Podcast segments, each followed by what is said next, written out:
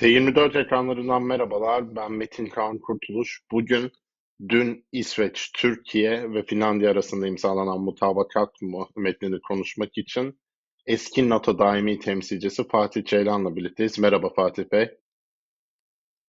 Merhabalar Kaan Bey. İyi yayınlar diliyorum. Teşekkür ederim.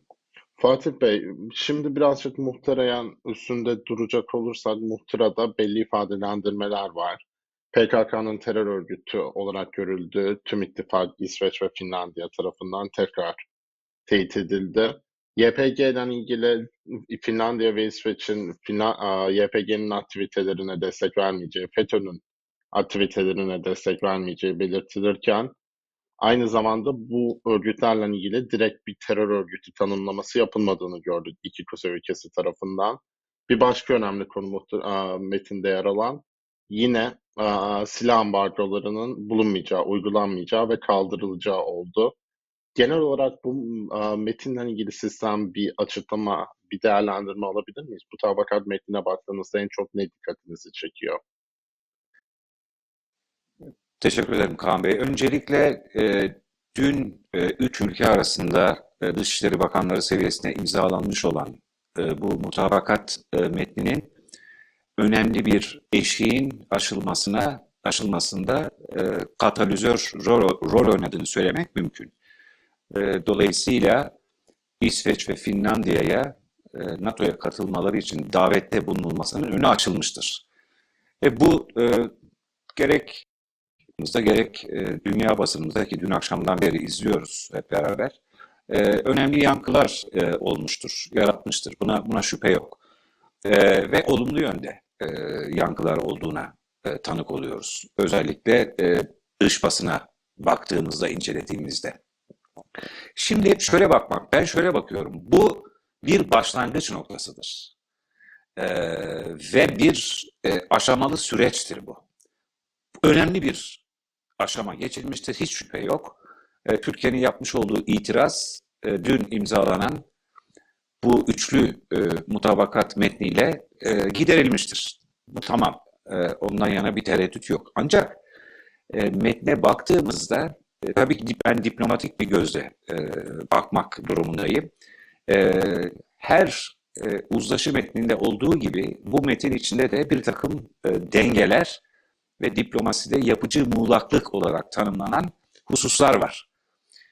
Şimdi o çerçevede e, birkaç hususa dikkat çekmek gerekiyor.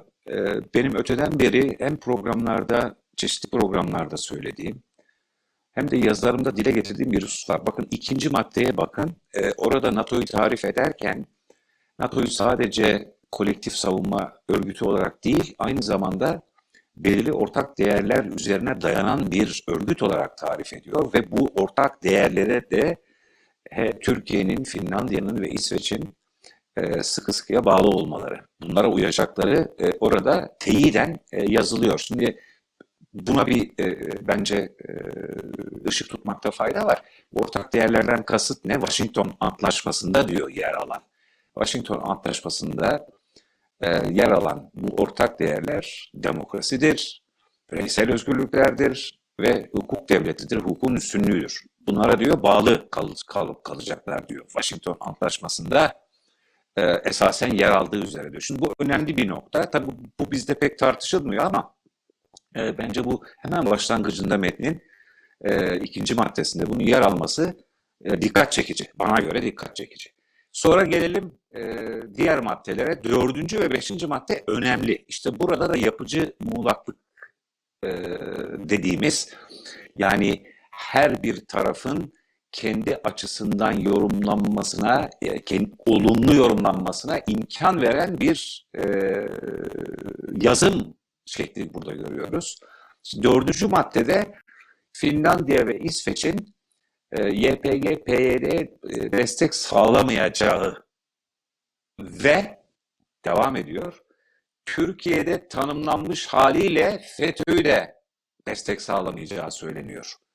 Şimdi bu maddede açıkça YPG, PYD'nin ve FETÖ'nün hatta e, açıkça terör örgütü olarak tanımlanmadığını görüyoruz. Peki bu sonra nasıl telafi ediliyor? Şimdi Türkiye'nin tabii e, bir takım istekleri var. Bu daha önceden zaten kamuoyuna açıklandı.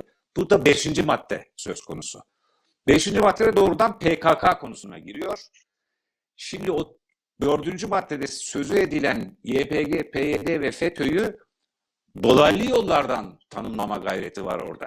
O da işte İsveç ve Finlandiya'nın gerek kendi parlamentolarına gerek kendi toplumlarına bir yerde ikna etmesi için geliştirilmiş bir formül var. Bu tabii Türkiye açısından da geçerli. İşte orada yoruma açık şu. Diyor ki orada PKK evet e, e, terör örgüttür. E, bununla ilgili gerekli adımlar atılacaktır. Zaten daha ileride de söylüyor. E, PKK'yı zaten AB de terör örgütü olarak tanıdı. 2002 Mayıs ayından bu yana PKK AB'nin terör örgütleri listesindedir ve devam ediyor 5. maddede. Diyor ki PKK ile PKK'nın uzantıları, e, PKK ile bağlantılı oluşumlar ve e, bireyler e, veya devam ediyor. Hatta ağlar, ağlardan bahsediyor. Dolayısıyla karşımızda böyle bir tablo var. Bu şekilde çok dolaylı yoldan e, tanımlamış oluyor e, PYD, YPG ve metnin diğer bölümünde artık bir daha PYD, YPG, FETÖ konusu yok. Ama şu var. Mesela 8. maddeye gittiğimizde onun dördüncü e, tiresi diyelim. Orada da dördüncü maddeye atıf yapmıyor. O da dikkat çekici. Beşinci maddeye yani PKK'nın doğrudan terör örgütü olarak tanımlandığı maddeye atıf yapıyor. Ama dediğim gibi bunu telafi eden dengeler de var metin içinde. Ve aslında bu metnin bir başlangıç olduğuna delalet eden yazımlar da var. Bunlar nedir? Tekrar ediyor hep bunu metin içinde. Özellikle e, operas, operatif paragraflarda yani her üç tarafın e, üstlenmiş olduğu taahhütlerin tanımlarının yer aldığı, ayrı ayrı tireler halinde yer aldığı paragraf operatif bir paragraf. Ona baktığımızda e, Türkiye'nin beklentilerini karşılamaya dönük o ibarelerin tekrar kullanıldığına işte tanık oluyoruz. Yani PKK bunların uzantıları, e, bunların iltisakları yani bağlantıları, bunların faaliyetlerini destekleyen bireylerle ilgili olarak atılacak adımlar, hatta ağları, bütün bunları orada e, yer almış veya bunlardan esinlenerek Finlandiya ve e, İsveç'te faaliyet gösteren oluşumlar orada öyle bir tanım yapmış, bir dolaylı e, tanım yapmış. Bu da tabii Türkiye'nin e, beklentisini, isteklerini karşılamaya dönük ama karşı tarafa da işte o onların da kendi lerine göre yorumlayacakları, tanımlayacakları bir uzlaşı zemini sunmuş oluyor. Şimdi bunun süreç olduğu şuradan da belli benim değerlendirmeme göre. Her üç ülke arasında ilgili kurumların ki üç kurumdan bahsediyor Dışişleri, Adalet Bakanlığı ve İçişleri Bakanlığı kurumlarının bir araya getirecek bir daimi ortak mekanizmanın kurulmasından söz ediliyor. Şimdi bu şunu gösterir. Bu atılan adım önemli bir adımdır. De, tekrar etmek gerekirse İsveç ve Finlandiya'nın e, NATO'ya üye olmasının e, sürecini başlatmıştır, yolunu açmıştır. Bundan yana bir tereddüt yok. Ama bir taraftan da işte burada üstlenilen bu taahhütlerin hayata geçirilmesi için, diğer aşamalarda hayata geçirilmesi için bir daimi ortak mekanizmanın oluşturulmasından bahsediliyor. Bu dahi kendi içinde e, bunun bir süreç olduğuna e, işaretler. Dolayısıyla Türkiye'nin bu süreci yakından takip etmesi ve o sözünü ettiğimiz 8. maddede tanımlanan taahhütlerin hayata geçirilmesinin geçirilip geçirilmediğini de izlemesi gerekecektir. Buna imkan da var. Onu da hep söyledik e, zamanında hep söyledik bütün programlarda. NATO'nun e, e, uygulamada olan usullerine göre e, zirvesinde İsveç ve Finlandiya'nın davet edilmesi otomatikman üyelik anlamına gelmiyor. Bu davetin bu davet ertesinde bu iki ülkeyle NATO'nun katılım protokolleri imzalaması lazım. Bu katılım protokolleri de e, NATO'daki konseyin onayına, dolayısıyla ülkelerin onayına tabidir. Bu bir. Hmm. İkincisi, o da yetmiyor, parlamento onayına tabidir. Yani parlament 30 parlamento bunu ayrı ayrı e, onaylaması gerekiyor. Bu da belli bir zaman alacaktı. Dolayısıyla Türkiye'ye bu mutabakat metninde Finlandiya ve İsveç tarafının üstlenmiş olduğu taahhütlerin yerine getirilip getirilmediğini izleme imkanı vardır. Böyle bir fırsat penceresi önümüzde durmaktadır. Aslında önceden de duruyordu. Bütün bunları kale alarak belki e, bu denli yüksek perdeden olmayıp kapalı kapılar ardında da böyle bir metin ortaya çıkartmak zamanında mümkün olabilirdi. Zirveye gitmeden çok önce de e, çıkartılabilirdi. Ne zaman? Finlandiya ve İsveç'in NATO'ya üyelik için müracaat edecekleri anlaşıldığı zaman. Böyle olmadı. Neyse bu geçmişte kaldı artık. Bunu konuşmanın fazla bir e, faydası olduğu düşüncesinde değilim doğrusu. Şimdi önümüze bakmamız gerekecek. Tarihi bir eşiktir. Bir, işte e, Türkiye, İsveç, Finlandiya arasında e, olan anlaşmazlık giderilmiştir. İki, e, İsveç ve Finlandiya açısından bakıldığında uz, uzun yıllar hatta İsveç açısından yüz yıllar diyebiliriz. Tarafsızlığını korumuş bu iki ülkenin e, Rusya'nın Ukrayna'da e, yürütmekte olduğu savaş karşısında algıladığı tehdit üzerine NATO'ya başvuru yapmaları gerçekten tarihi bir eşiktir. E, bunu da e, not etmekte e, yarar var. Dolayısıyla Avrupa'nın güvenlik mimarisini e, dönüştürecek bir etki de ortaya koyacaktır. E, daha evvel de bir e, hususa işaret etmiştim daha bunlar ortada yokken. Şunu söylemiştim. NAT, e, Rusya'nın Ukrayna'da başlattığı savaşın gerekçelerinden biri olarak kullandığı Ukrayna'nın NATO, daha doğrusu Avrupa ve Avrupa Atlantik kurumlarıyla bütünleşme sürecini kesmeye dönük olarak bu gerekçeyi kullanarak sadece bu gerekçe değil başka gerekçeler de kullandı ama bu da gerekçelerden bir tanesiydi. Başlattığı bu savaşın sonunda evet belki Ukrayna'nın NATO'ya üye olması çok uzun yıllar alacak ona hiç şüphe yok. Yani çok değişik bir e, dönem olması lazım bunun gerçekleşmesi için ama Rusya karşısında 1300 kilometre sınıra sahip olduğu bir NATO üyesini buldu. Yani Finlandiya. Yani NATO'yu ısırmaya çalışırken NATO'nun kendisinin sınır kapısına, sınırına dayandığına e, tanık oldu. Bu da tabii Rusya açısından bir şeydir yani öyle. başarısızlıktır öyle söyleyelim bir e, yenilgidir yani öyle öyle söylemek lazım çünkü Finlandiya ve İsveç'in artık NATO'ya işte dediğimiz gibi parlamento onaylarından sonra e, girmesi artık neredeyse kesinlik kazandı. Bir şeye daha, bir hususa daha dikkat çekelim. Bu metinle ilgili olarak çünkü bizim kamuoyu bazı şeylere, diğer konulara odaklandığı için bunu da gözden kaçırmayalım. Ee, yine 8. paragraf yani o taahhütlerin sıralandığı paragrafta önemli bir nokta var. Türkiye'nin yararlanabileceği o da şu. Son tire. Son madde şunu söylüyor. Diyor ki Finlandiya ve İsveç diyor AB üyesi olmayan NATO üyelerini AB'nin, Avrupa Birliği'nin hmm. ortak güvenlik ve savunma politikasına katılması ile diyor AB'nin kendi savunma kapasitesini geliştirmek üzere tesis ettiği daimi yapılandırılmış işbirliği içindeki, bünyesindeki askeri intikal projesine katılmasını destekleyecektir diyor. Bakın bu bir kazançtır. Çünkü bugüne kadar buna Yunanistan ve GKR'ye takoz koymuştur. Ee, iki ülkenin, iki AB üyesi ülkenin bu denli açıktan destek vermesi ki başka ülkeler de var bunu e, AB içinde yapan. Ama ittifaka üye olacak bu iki ülkenin bu denli açık da destek vermesi bence önemlidir ve yararlanılması gereken bir maniveladır. Bunu da bir tarafa not etmekte ben fayda görüyorum doğrusu. Diğer hususa Anlıyorum. gelince önemli hususa siz soracaksanız e, sorun ama sorun isterseniz ama şunu da e, en, en son e, cümle olarak söyleyeyim. Şimdi dedik ki bu bir süreci tetiklemiştir dedik. Bu sürecin ilk yansımasını aslında ya bugün artık yahut da yarın sabah onu bilemiyoruz zamanlamasını yayınlanacak olan NATO zirve bildirisi ile NATO'nun önümüzdeki 10 yıl içindeki konum ve rolünü belirleyecek stratejik konsepte de göreceğiz.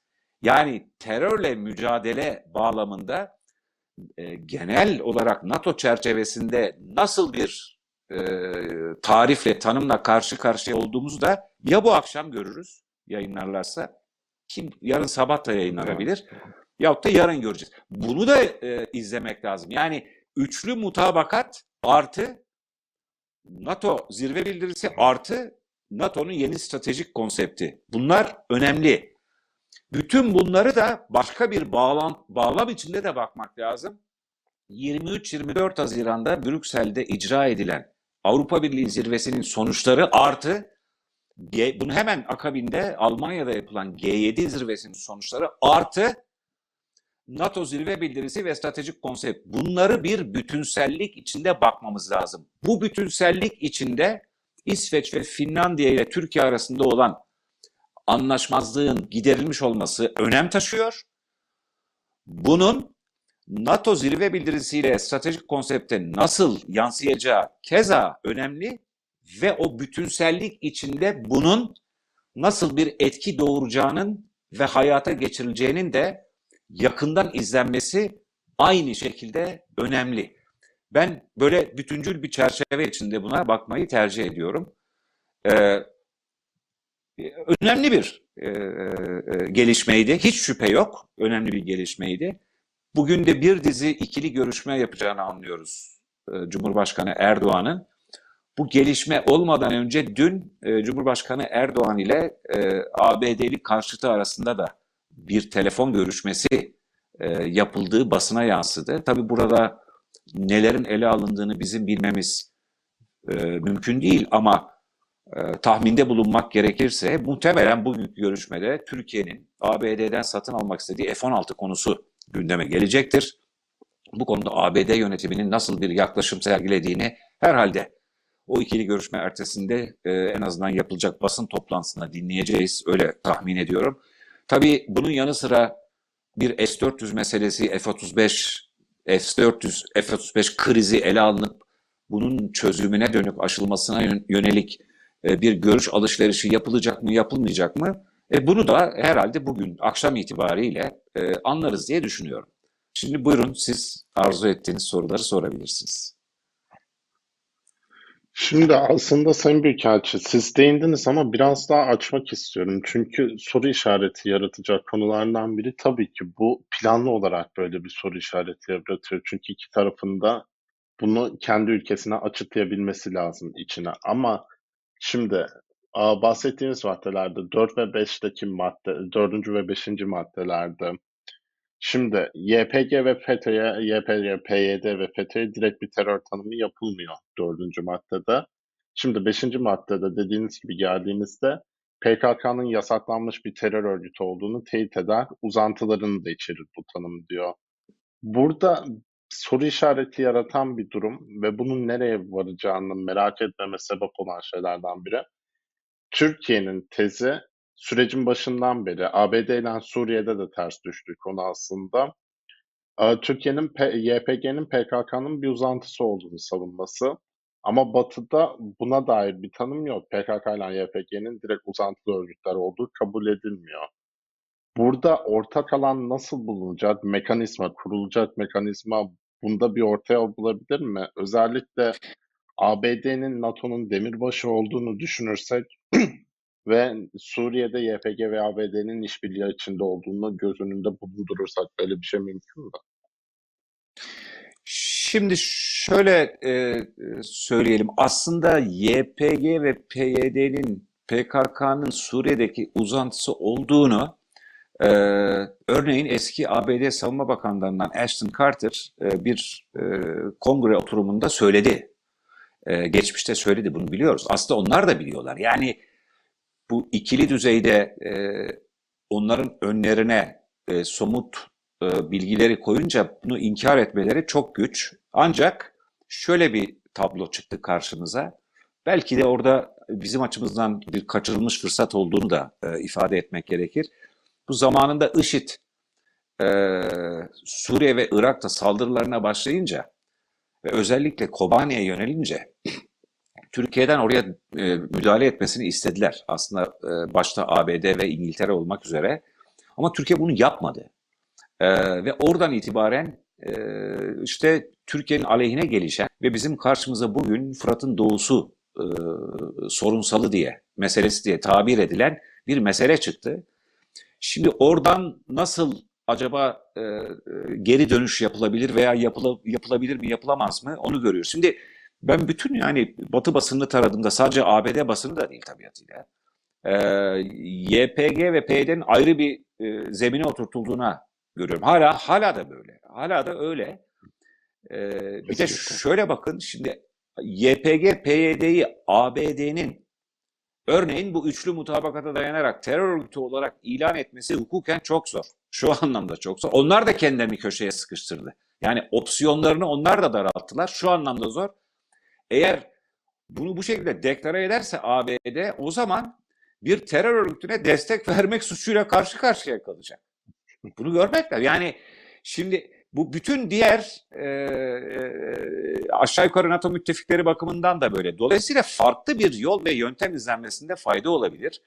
Belki de, de tekrar bunu arka kapılar arka, arkasına çekerek e, bu konuda ortak bir anlayış geliştirilmesi ve bunun da yani kamuoylarıyla böyle e, daha önce yapıldığı gibi işte şöyle ben ne yaptık böyle bunlar bazen diplomaside e, perde arkası görüşmelerde varılacak e, sonuçlar daha önemli olabilir. Yani açıktan ABD'nin, örneğin ABD'nin veya işte diğer e, Avrupa ülkelerinin ki buna çoğu dahil gelinen aşama itibariyle YPG, PYD'yi açıktan terör örgütü olarak tarif etmeleri mümkün değil. Ne olur? İşte bu yapıcı muğlaklıktan bahsettik ya bu mutabakat metninde onu söyleyebilirler. PKK ve işte bölgedeki uzantıları bunlarla bağlantılı olan oluşumlar, bunların içindeki ağlar ve yer alan kişilerle ilgili gerekli e, fa şeyi faaliyetleri yapacağız. Onların faaliyetlerini efendim engelleyecek, kısıtlayacak adımları atacağız falan. En fazla bu oluyor.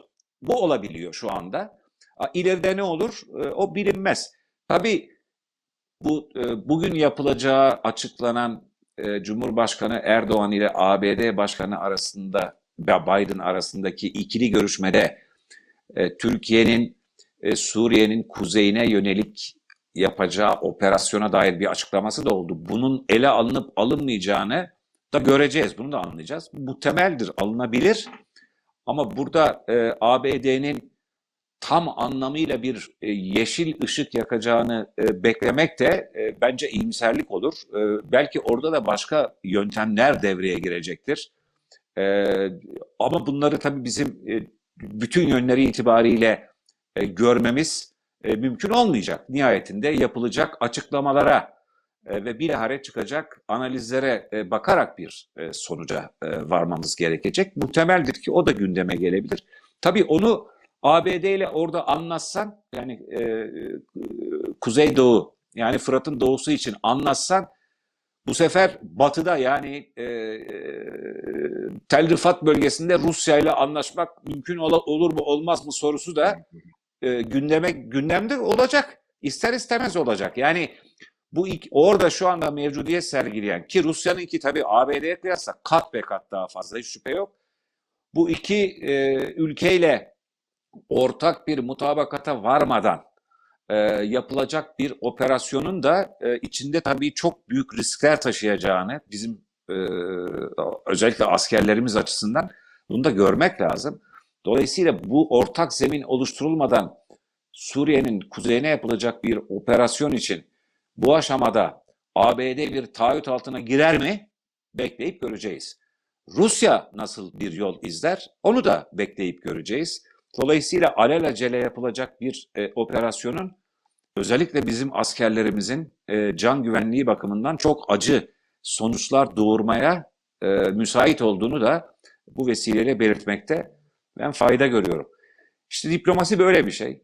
E, e, her tarafı iyi veya kötü tatmin edecek, her tarafın kendine göre yorumlayacağı bir zemin e, oluşturmak diplomasinin temel görevlerinden biridir.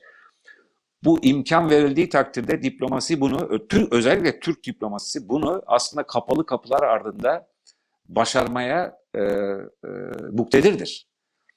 E, dolayısıyla kurumsal diplomasinin e, önünü tıkayan veya opsiyonlarını daraltan tercihler ve tasarruflar doğru değildir. E, ne kadar üst düzeye tırmanırsa e, diplomasinin önündeki imkanları e, daraltma şansınız da o kadar yüksek olur. Biz böyle bir tabloyla karşılaştık ama e, yani neresinden bakarsanız bakın metnin içindeki e, Türkiye lehine olan e, dengeler açısından da bakmak lazım tabii. E, onları kullanmak ve bahsettiğimiz süreçlerde ilerletmek kaydıyla bu bizim e, genel e, menfaatlerimize e, hizmet edecek bir e, bir araç da e, olabilir. Ama dediğim gibi e, bunu çok yüksek tonlardan e, yapmak yerine e, diplomatik kanalları tercih etmek e, ve kazançları üzerine oradan bir takım şeyler inşa etmek bence daha e, doğru ve etkili bir yöntem oluşturur diye değerlendiriyorum. Son olarak şunu sormak istiyorum. Şimdi tabii ki bu mutabakat imzalandı, süreç bitti. Aa, İsveç ve Finlandiya NATO üyesi oldu diye bir durum yok dediğiniz gibi. Şimdi önümüzde ilk adım katılım protokolleri imzalanacak. Ondan sonra bunun her meclise, her ulusal meclise gitmesi gerekiyor. Yani dolayısıyla bu TBMM'ye de gelecek bu protokoller. Şimdi bunun bir süreç olduğunu vurguladınız. Burada da verilen belli taahhütler var. Kapalı, üstü kapalı da olsa verilmiş sözler var. Şimdi Türkiye bu taahhütlerin karşılanmadığını, önümüzdeki süreç NATO biliyoruz ki hızlı ilerlemesini istiyor iki kuzey ülkesinin elit sürecinin. Ama tabii ki bu bir iki günde olacak bir şey değil. Bu süreçte. Türkiye taahhütlerin karşılanmadığını fark ederse süreci tekrar blokaj noktasına getirebilir mi? Şöyle e, şöyle bir gözlem daha yapayım arzu ederseniz Kaan Bey. O da şudur. Aslında bu süreçte yani Finlandiya ve İsveç'in üyeliğine e, yapılan itiraz ve bu itirazın e, dün itibariyle ortadan kalkmış olması sürecinde aslında şunu da gördük. E, batılı demokrasilerde parlamentoların ne kadar kilit bir rol oynadığına da şahit olduk. Bu bir daha tekrar edeyim. Bakın bir e, liderin e, yani yürütmenin başında olan bir liderin e, olası e, bir üyelik davetine evet demesi bile yeterli olmuyor NATO pratiğinde. Bunu parlamentoların onaylaması gerekiyor. Yani yasamanın e, bu tür durumlarda ne kadar hayati ve kritik bir rol oynadığına da şahit olduk biz. Ben böyle başlayayım. Bu da ayrı bir gözlem. E, dolayısıyla bir yerde işte kuvvet kuvvetler ayrılığının e, demokratik ülkeler açısından da e, e, hayati bir değer oluşturduğuna da e, bir yerde bu bizi götürüyor. Bunu da e, görmüş oluyoruz bu vesileyle. Ve aslında işte dediğiniz gibi bakın bu Türkiye'nin elini de güçlendiren bir e, araç. Yani e, arkadaş sen eğer bu mutabakat muhtırasının özellikle 8. maddesinde altında sıralanan taahhütleri yerine getirmezsen ben bunu kendi parlamentoma kabul ettiremem dediğin anda bu müzakerede sizin elinizi gü- güçlendirir, kuvvetlendirir. Bir şey daha okudum e, bugün haberlerde. Çarşamba günü, e, önümüzdeki hafta çarşamba günü anladığım kadarıyla İsveç Dışişleri Bakan Yardımcısı da Türkiye'yi ziyaret edecek. İşte bu konuları ele almak üzere. Bakın bir süreç başladı. E, muhtemelen bir yol haritası çizilecektir. Bu, bu Finlandiya'dan da ziyaretler olacaktır veya bizden oraya e, gidiş olacaktır. Dolayısıyla bir süreç başlamıştır. İşte bu taahhütlerin mümkün mertebe en kısa süreçte bir de öyle de diyor. Mesela iadeler açısından diyor ki bunları diyor İsveç ve Finlandiya seri şekilde, süratle ve e, etraflıca, kapsamlı şekilde ele alacaktır diyor. Yani İngilizce orada e, address demiş. Bu ele almaktır. E, öyle bir taahhüdü var. Ele alma taahhüdü var. Bunu işte hayata geçirmek üzere İsveç Dışişleri Bakan Yardımcısı'nın önümüzdeki hafta Türkiye'yi ziyaret edeceğini anlıyoruz. Finlandiya'dan da ziyaretler olacaktır. E, ona şüphe yok. Ve dolayısıyla işte bu süreci e, ile daha ileri bir aşamaya taşımak ve bu e, üstlenilen taahhütlerin hayata geçirildiğini görülmesi e, gerekecek. Ama tekrar altını çizmek gerekirse Türkiye'nin elindeki en büyük koz işte bu mutabakatla ortaya çıkan taahhütlerin uygulanmaması halinde bunu benim parlamentonun kabul etmem mümkün değildir demesidir. Yani bu çok önemli. Bakın iki tane araç var. Bir, karşımıza katılım protokolleri gelecek. Bunların bir onay süreci vardır. Ama o nispeten kısa bir süreçtir. Çünkü NATO içindeki daimi konsey yani büyükelçiler düzeyindeki daimi konsey tarafından da onaylanabilir bunlar. Ha şimdi bu taahhütlerin mesela o katılım protokollerine yansıyıp yansımayacağı veya nasıl yansıyacağını da izlememiz gerekir. Katılım protokolleri tabii kamuya açık bir e, protokoller olmaz ama birinci araç budur. İkinci araç nedir? Parlamento onayı. Eğer bu taahhütler yerine getirilemezse işte Türkiye'nin eli orada güçlü. Ve diyebilir ben bunu kendi parlamentoma kabul ettiremem. Gel bunu bir daha oturalım konuşalım. Şu şu şu şu bölümlerinin şu şekilde hayata geçirilmesini sağlayalım diyebilir. İşte buradan da son nokta olarak şu, şuna geliyor. Parlamentolar demokrasilerde kilit önem taşıyan kurumlardan bir tanesidir. Bu tür kilit kurumların hiçbir şart altında zayıflatılmaması lazım gelir. Bu önemli. Bakın karşımıza işte şimdi çıktı. Ve kullanılabilecek en güçlü araç ve en güçlü argüman budur.